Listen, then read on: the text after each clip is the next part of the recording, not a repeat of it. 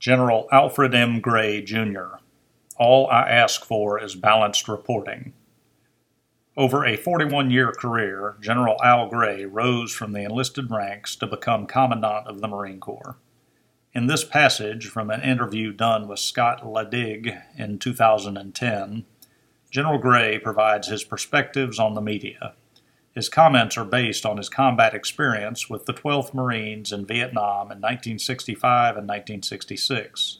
He relates the frustrations and consequences implicit in dealing with the media that does not automatically report all the news coming from a combat zone. You know, simple facts were that back home, uh, from the vantage point of, of knowing what was going on in the five northern provinces, as well as somewhat uh, knowledgeable of the rest of Vietnam, what was being uh, uh, broadcast and told to the American people was, uh, in, in, many, many, many instances, uh, not uh, the real situation and not really, did not portray the, the successes that we were having. Now you have to understand too that I'm of the school that the Vietnam conflict could have been won, and that uh, uh, we didn't, you know, fight it the right way and approach it the right way and all, but the conflict could have been won, and I still feel very strongly about that. So summarize, really the the, the media. Uh, in many cases was biased and in many cases did not present the successes that American forces were having throughout the country, particularly in, in my experience, particularly in the northern five provinces. The,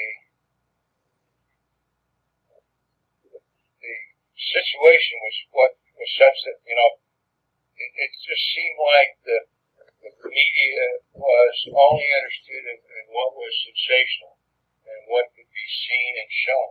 And, and you know, you can't, you couldn't visit, uh, the media couldn't visit the Vietnam operations or anything like that, or see any of the Vietnam uh, terrorist activities, the Vietcong terrorist activities.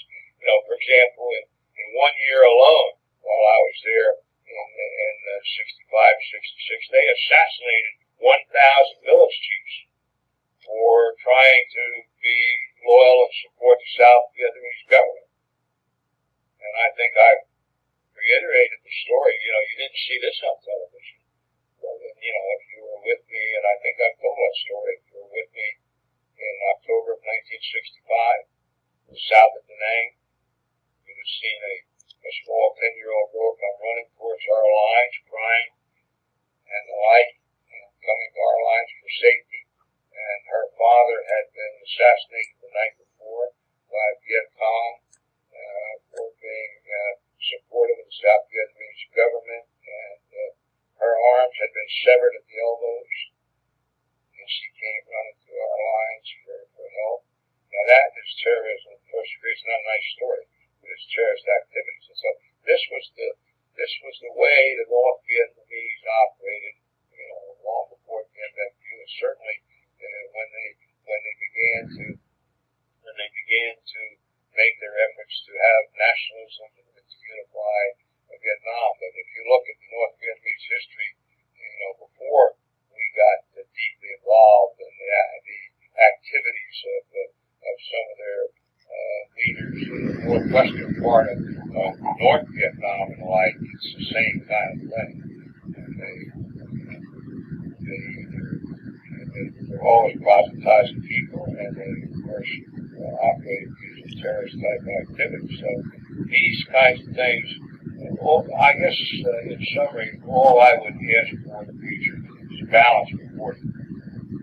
We weren't interested in covering up anything or anything like that. We think we would bad, but balanced reporting is what's needed. So we have to come to grips with this, and and we have to recognize that that in many cases, like in Vietnam, they only reported, you know, what they had access to and the and the sort of the, the activities that made a big splash and the like, and, and to see some American nationalists and this and that kind of thing, and not uh, what was uh, dealt in.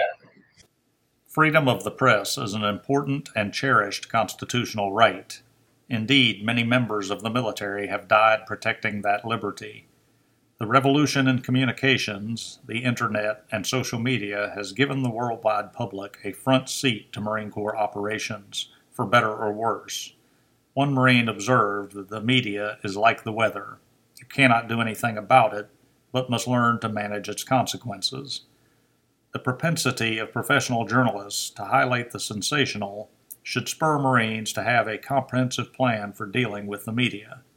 Commanders must realize that every Marine is a strategic communicator in the sense that media reports can influence national decisions.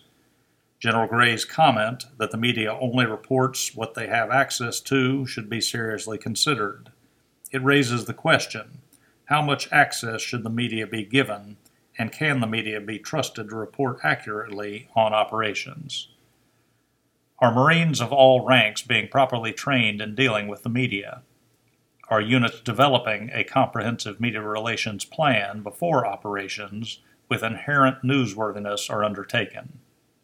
For further reading, read The Big Story by Peter Braestrup, Parallels Between Iraq and Vietnam from the Marine Corps Gazette, October 2006 by Matthew H. Peterson, and Media Relations, A Commander's Perspective from the Marine Corps Gazette, December 1995 by General Anthony Zinni and Frank Lorenz.